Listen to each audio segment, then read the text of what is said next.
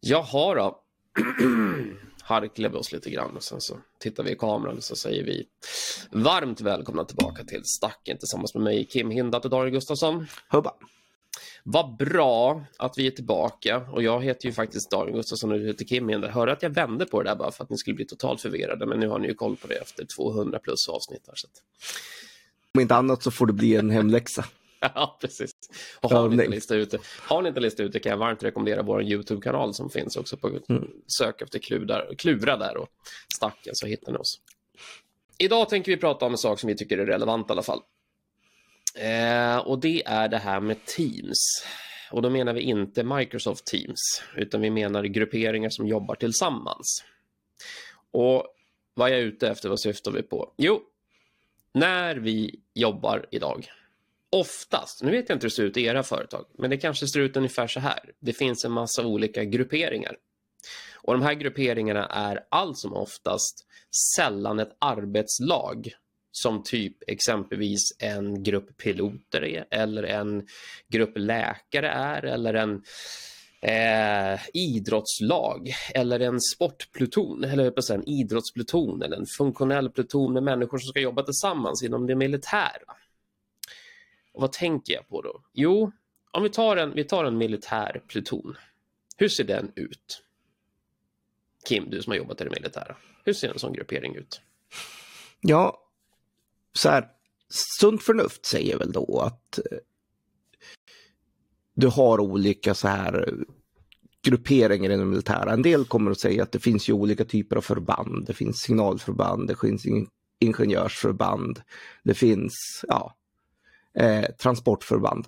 Men om du tar då och bryter ner det till de här små enheterna inom militära, en pluton som jobbar med en viss grej.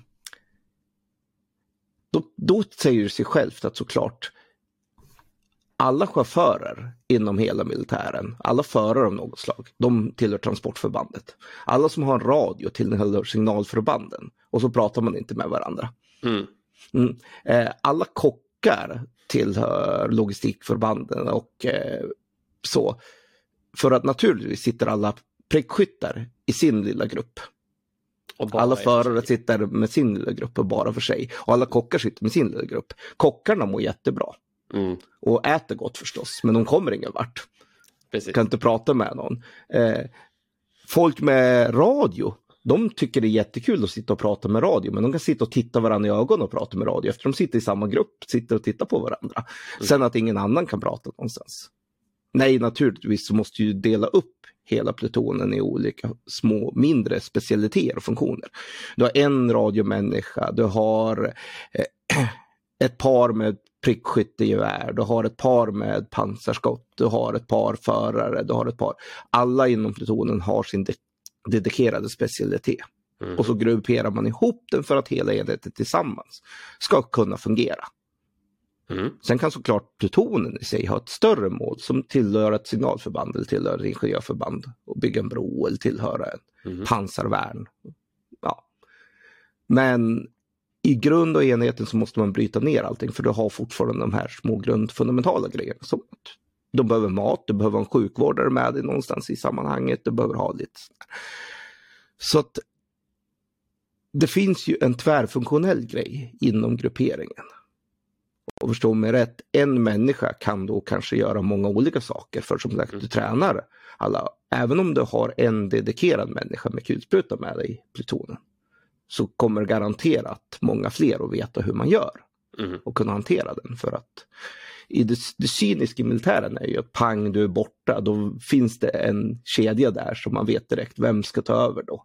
När någon om var det kocken som försvann så har vi problem. Liksom. Ja, precis, ja, exakt. Precis. Så då måste andra kunna laga mat ja. också naturligtvis. Ja. ja. Så det är lite så här, så, men det finns en klar inövad grej att skulle kulsprutemänniskan försvinna så mm. då tar någon annan över och då vet man precis vem i ordningen det är som tar över och blir mm. ny kulsprutemänniska istället. Mm.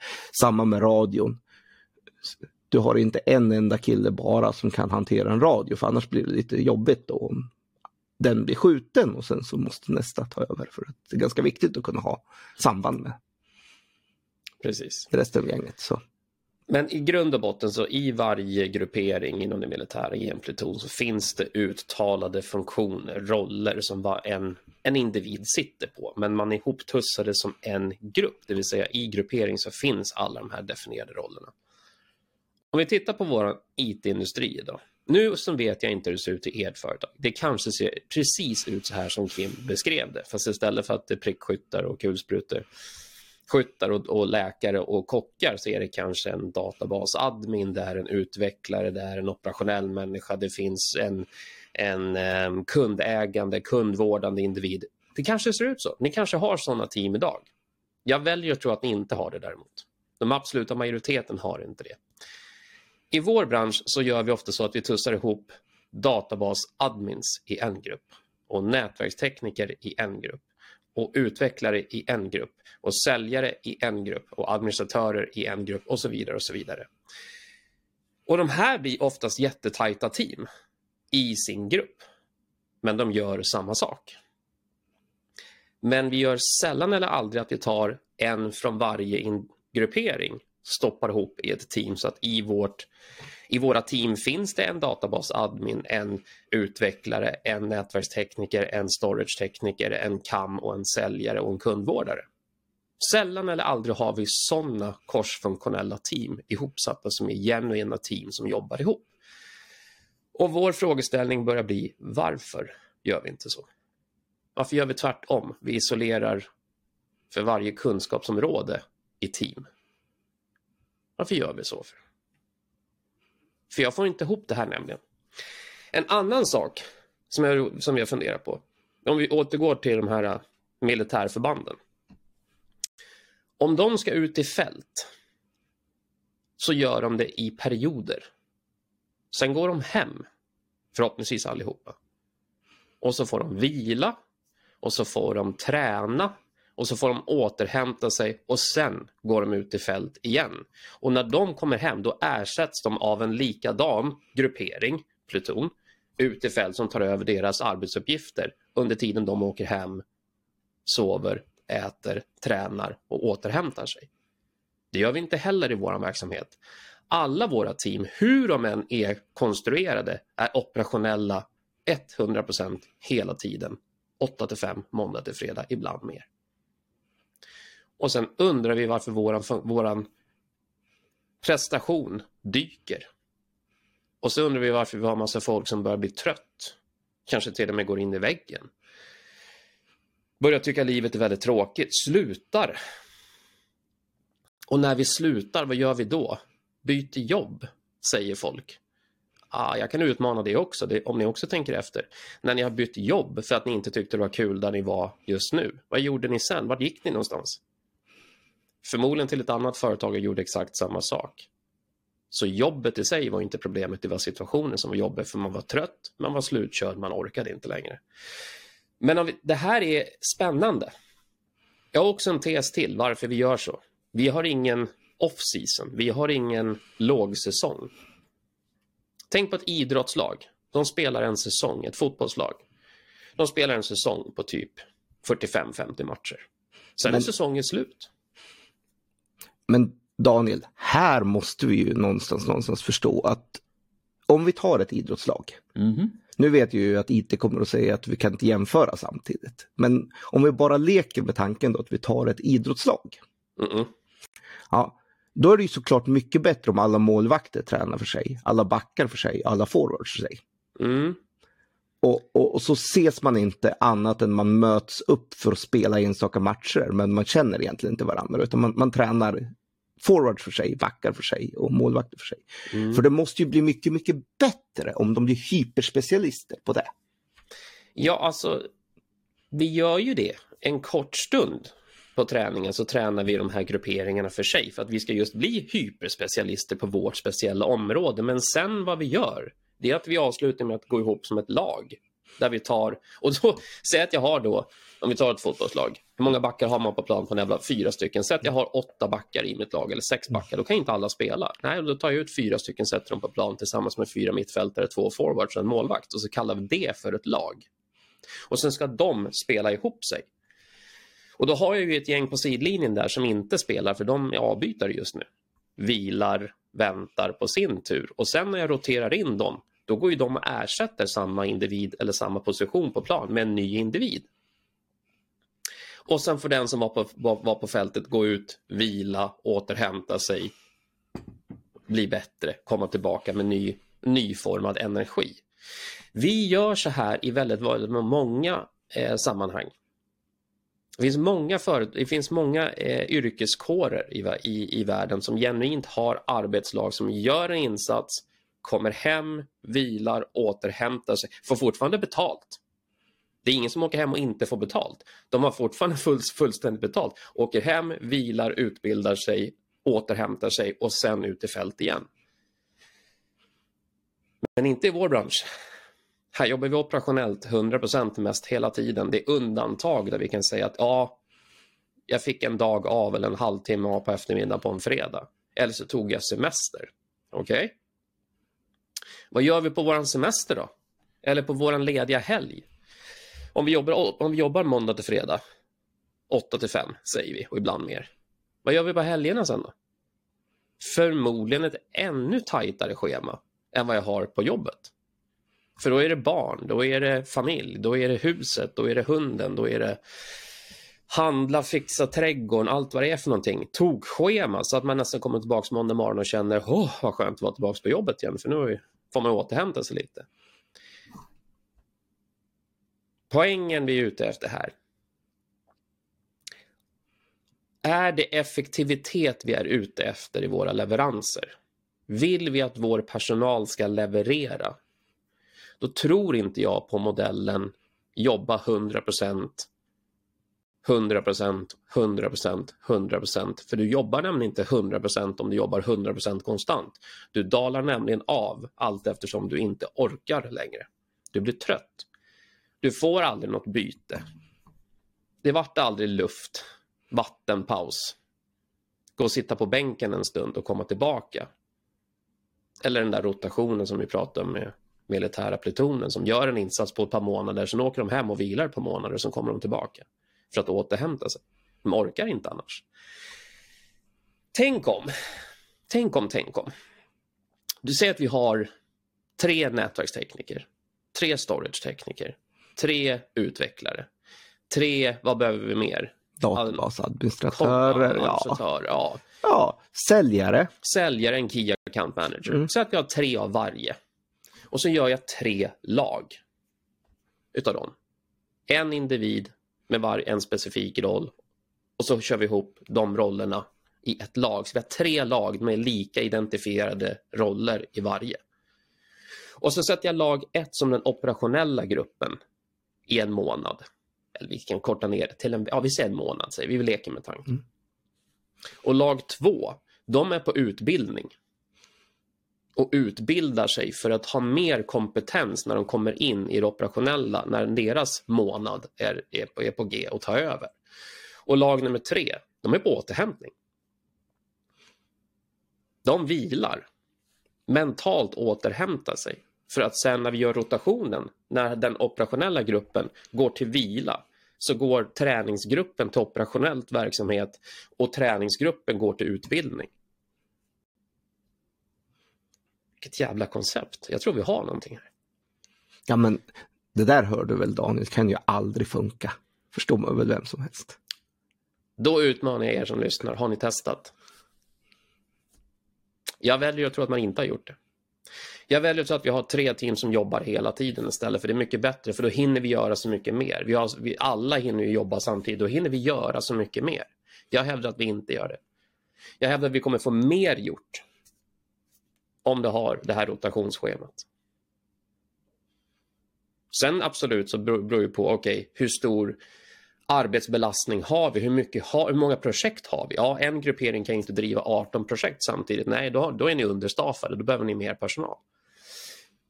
Men om vi bara tittar på att vi har en till en lagom, svensk lagom arbetsbelastning på den här första gruppen. Så att de verkligen kan jobba, göra en insats och sen roterar vi på ett satt schema. Så operationell grupp går tillbaka till vila, utbildningsgrupp går till operation eh, och träning, vilogruppen går till utbildning. i korsfunktionella team. Då väljer jag att tro att produktionen, effektiviteten och leveransen skulle öka dramatiskt. Men så här gör vi inte.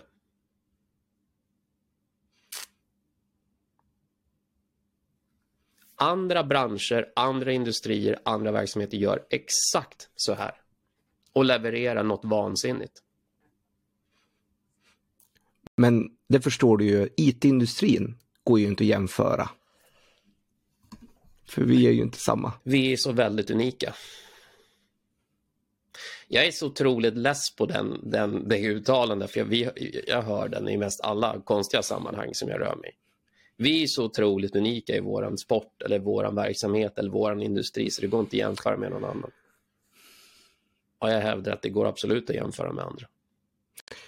Jag tycker ju ändå att alla kan ju se poängen med inom lagidrott. Att säga att du har ett lag, fotbollslag och alla forwards tränar för sig, alla målvakter tränar för sig och enbart när det ska bli ett lag, då skickar man tickets till varandra.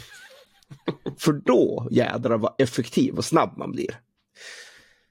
Precis. Eller så kanske man måste jobba som hela laget. Det är ju faktiskt lite roligt också. För att även om du skulle ta bara forwards, säg att du har 11 fotbollsspelare på plan och så är det bara forwards du slänger in på plan.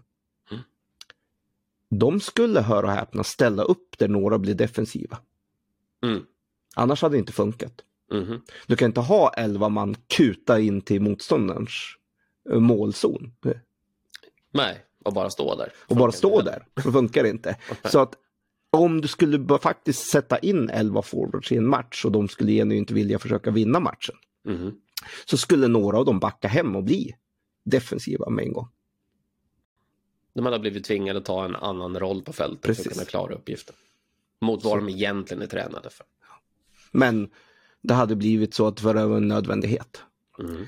Ja, och sen som du säger, man spelar inte en hel match med samma gäng hela tiden, man roterar folk. Ja. Man har lite så här byten. byten.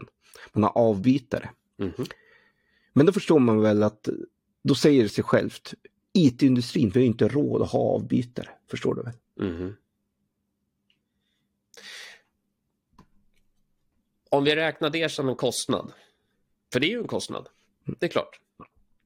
Det är ju förknippat med en kostnad. Om jag ska betala folk och vara ledig, det är ju en kostnad. Och jag ska ha en grupp som är på utbildning och ändå ha betalt. Det är ju en kostnad. Vad kostar det att göra dåliga leveranser med trötta människor som gör fel och inte orkar eller till slut ger sig? Vad är den kostnaden i jämförelse? Där tror jag vi skulle behöva göra ett litet matteexempel för att se om det till och med det kan bli ett plus minus noll till och med ett plus. Om vi hade, om vi hade utvilade människor som gjorde en insats. Nej men då rekryterar man bara rätt människor sägs det. Absolut. Om de slutar då? ja men då är det ju fel människa man har rekryterat. Absolut. Och vi kan envisas med att ha den attityden eller så kanske vi ska titta på hur, vilken, vilken situation vi försätter dem i. 100% operationell hela tiden. Ja, men de fick åka på kurs en vecka förra året. Ja, det är klart. Det fick de. Men vad väger det gentemot att vara fräsch, pigg, ha energi för att gå och göra en insats? Och sen när jag har gjort den insatsen och tömt batteri, batterier precis som fotbollsspelen, då byter vi in en ny kamrat som kommer in och tar över med nya friska ben och kör på. Då tappar vi inte tempo. Då har man tränat ihop så man kan ha in de här som kan sin roll. lite grann. Exakt. Så. Mm. Till och med Zlatan som är en av världens bästa fotbollsspelare byts av lite då och då för han blir trött. Slut i batteriet. Det spelar ingen roll hur grym han är. Han blir trött till slut. Han orkar inte längre. Och vad gör vi då? Jo, då petar vi in en kamrat bakom som tar över för honom. Avbytare in för att laget ska fortsätta kunna hålla tempo i sin leverans. Det är exakt samma sak som att sitta i ett projekt, ett IT-projekt eller något Men, leveransprojekt. Det förstår ju alla att det här med utbildning, det måste ju vara helt fånigt för inom IT-industrin har vi ju inget nytt att lära oss. Nej, eller hur? Man kommer klar så att säga och så finns, händer ingenting. Nej, och vår bransch förändras ju inte alls överhuvudtaget. Eller just det, har ni följt med i den här podden så vet ni att hur många buzzwords har vi slängt på de senaste fyra, fem åren. Och hur många, hur många termer och mycket koncept har, har vi inte gått igenom de sista fem åren bara den här podden har pratat om? finns en känd historia om att eh, på ett bolag så var det en CFO som kom och sa att ja men om vi nu lägger massa pengar på att utbilda vår personal och göra dem mycket bättre. Vad gör vi då om de slutar och går till en konkurrent? Varpå veden sa Ja, men om vi inte utbildar dem, vad gör vi då om de stannar kvar? Mm. Precis. Kan ni fundera på vilka har vi kvar då? Och hur ser det ut? Det intressanta är det här dock. Jag förstår. Varför, varför är vi människor så knäpp egentligen? Jag vet inte. Varför, varför, varför, varför envisas med att tro att vi är så satans unika för? När vi inte är det. Jo. Vi är, alltså, I grund och botten, ja, ser vi lite annorlunda ut och kanske mm. vi har olika förutsättningar. Mm. Någon är lång och någon är kort och någon är snabb och, och sådär. Mm. Ja, så är det ju. Men i grund och botten har vi ju exakt samma funktionella behov. Men beroende på vilken situation jag försätter mig i, vilken bransch eller vilken, vilket åtagande. Nu ska vi hävda att vi är annorlunda. När vi bevisligen, bevisligen har verksamheter som uttryckligen har identifierat att människan behöver sova, människan behöver äta, människan behöver utbildas, människan behöver faktiskt också jobba för att känna sig kompetent och få en leverans och få det ur systemet. Men så kommer när vi har gjort den insatsen, då blir vi trött och så börjar cykeln om. Vi gör ju så här i andra verksamheter. Men nej, inte hos oss inte. Inte i våran bransch. Här sätter vi grupperingarna för sig. Och återigen, har ni nu precis det, precis det här det vi pratar om, vi är jätteintresserade av att få, av, av få höra det från er. Därför att vi ser det för sällan. Vi ser de här databasgrupperna och vi ser de här nätverksgrupperna och de här teknikergrupperna och de här säljgrupperna och de sitter i stuprör för sig. Och så blir det vattentäta skott emellan. Liksom så. Istället för att vi tog en från varje så, så gjorde vi ett team av dem. För att de ska jobba ihop. För det är faktiskt de som ska göra leveransen på sista raden tillsammans mot någon kund eller någon produkt eller vad det nu är för någonting. Man kan hålla på. Det är nämligen definitionen av korsfunktionella team. Och det här pratas mycket om, vad viktigt det är att vi får upp korsfunktionella team. DevOps, exempelvis som vi har pratat om, DevSecOps som vi har pratat om tidigare, är ju definitionen av korsfunktionella team. Och när det görs, har vi också sett, så blir det ofta väldigt bra om man gör det på ett bra sätt. Då blir det ofta väldigt bra. Jag hör oftast argumentet att åh, men databasmänniskorna måste sitta uttryckligen i samma grupp tillsammans för det är så de vidareutvecklas. Mm. Men om de aldrig får tid att göra något annat än bara lösa sina tickets mm. så spelar det ingen roll vilka man sitter med riktigt. Och det här med att databasmänniskor skulle behöva sitta med varandra permanent 24-7, det, det, är det viktigaste minsann. Mm. För att vidareutvecklas. Ja, jag vågar utmana det därför att när du genuint vill vidareutvecklas och du har en specialitet. Då åker du på konferens. Mm. Och då lär du dig trenderna, det senaste, vad du ska spana efter inom en specialitet. Och där behöver du inte särskilt mycket icebreaker. Nej. Nej. Därför att om du är på en MongoDB-konferens, tro mig, de som har kommit dit är ganska mycket friendlies till vad du gör också det är likasinnade rakt igenom kan jag säga. Det är ganska likasinnade. Ni har mycket att, att prata om från minut ett. Ja, mm. så det är inte. Däremot om du slänger in en säljare eller en verksamhetsspecialist inom vård mm. med din, som ändå behöver en databasmänniska också. Mm. För att nämn en verksamhet idag som inte har behov av IT. Mm. Som inte har behov av någon form av datalagring, strukturerad datalagring. Mm. Ni kommer ganska snabbt att hitta liksom massa verksamheter där det är en sanning. Mm.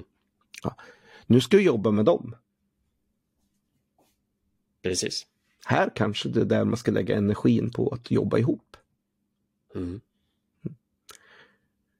För det är ju inte skarpskyttarna i sig som ska träna ihop. De har sin specialisering, absolut. Mm. Men de ska ju fungera tillsammans med resten av plutonen som de är med i. Mm.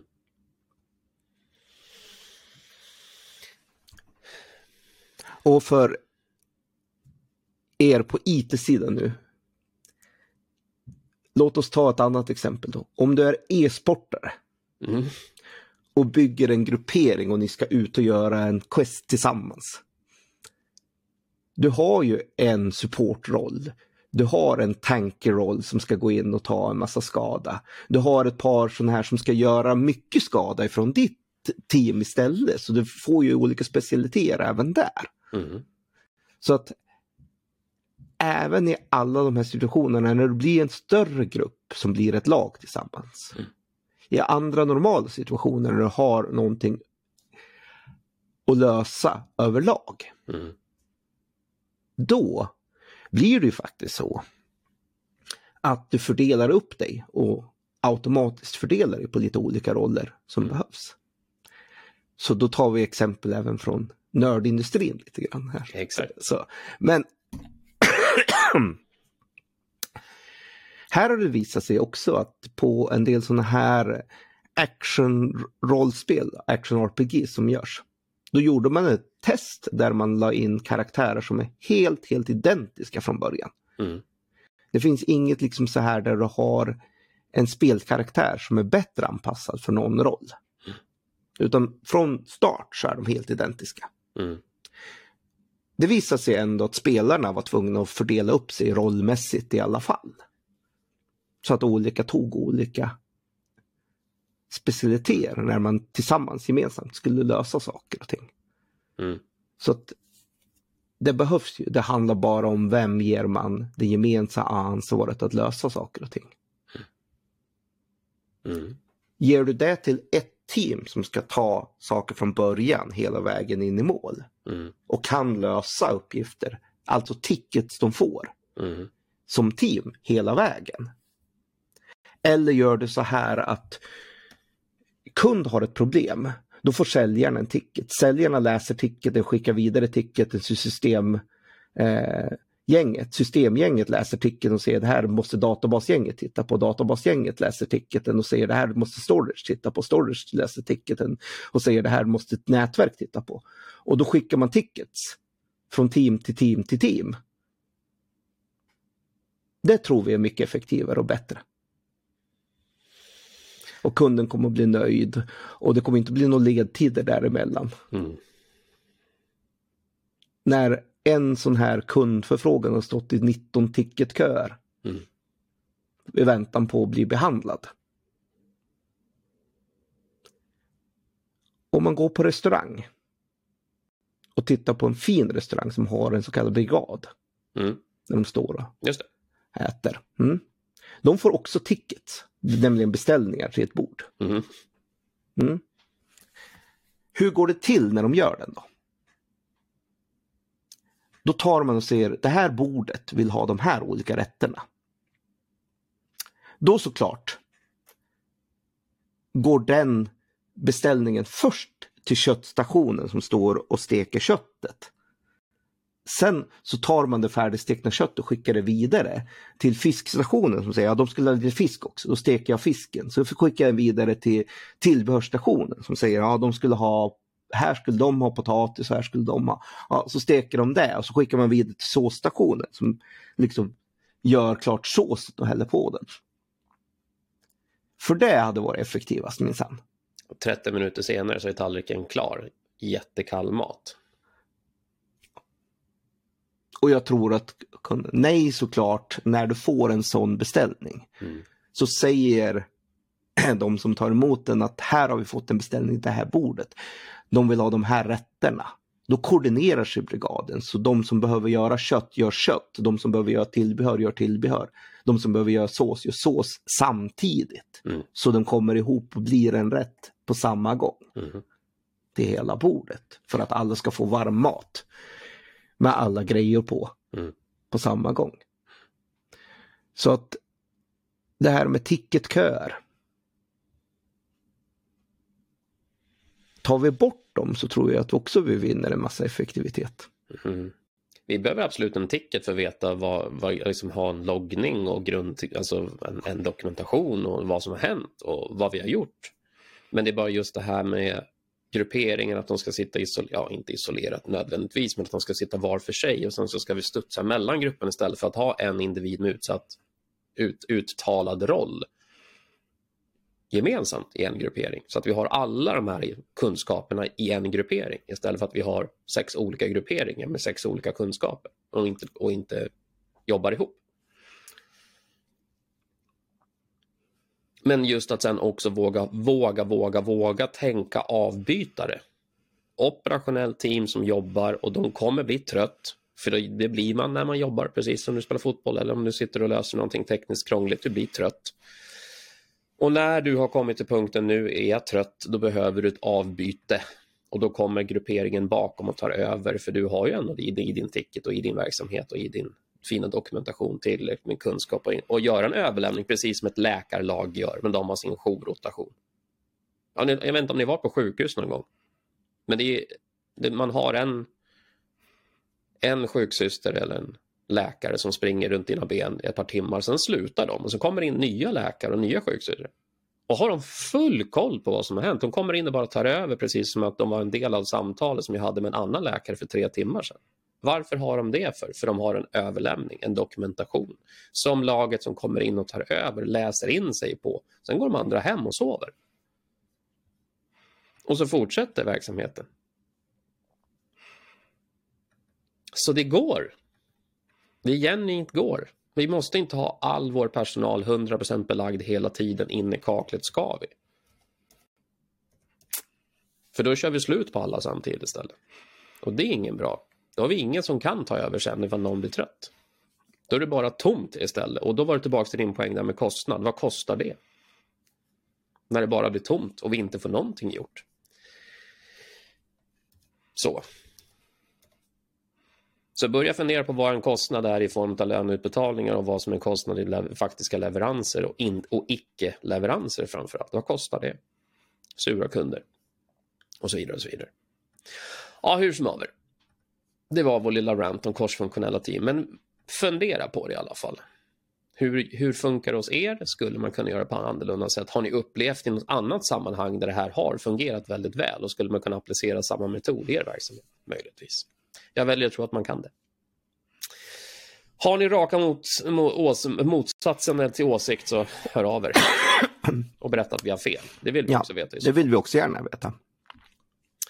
Eh, och då gör ni det på klura på konst podcast mm. istället. Mm. Eh, annars så hittar ni information om eh, avsnittet och lite annat som har gått där. Och batteriet av tidigare avsnitt som ni kan lyssna in på också om ni tycker det är kul. Och så som jag sa tidigare, Youtube finns ju på också, sociala medier, där hittar ni oss som vanligt. Leta efter stacken och klura så finns vi där. Så nog om det för den här gången. Hoppas ni har en fantastisk vecka. Vi hörs. Hubba.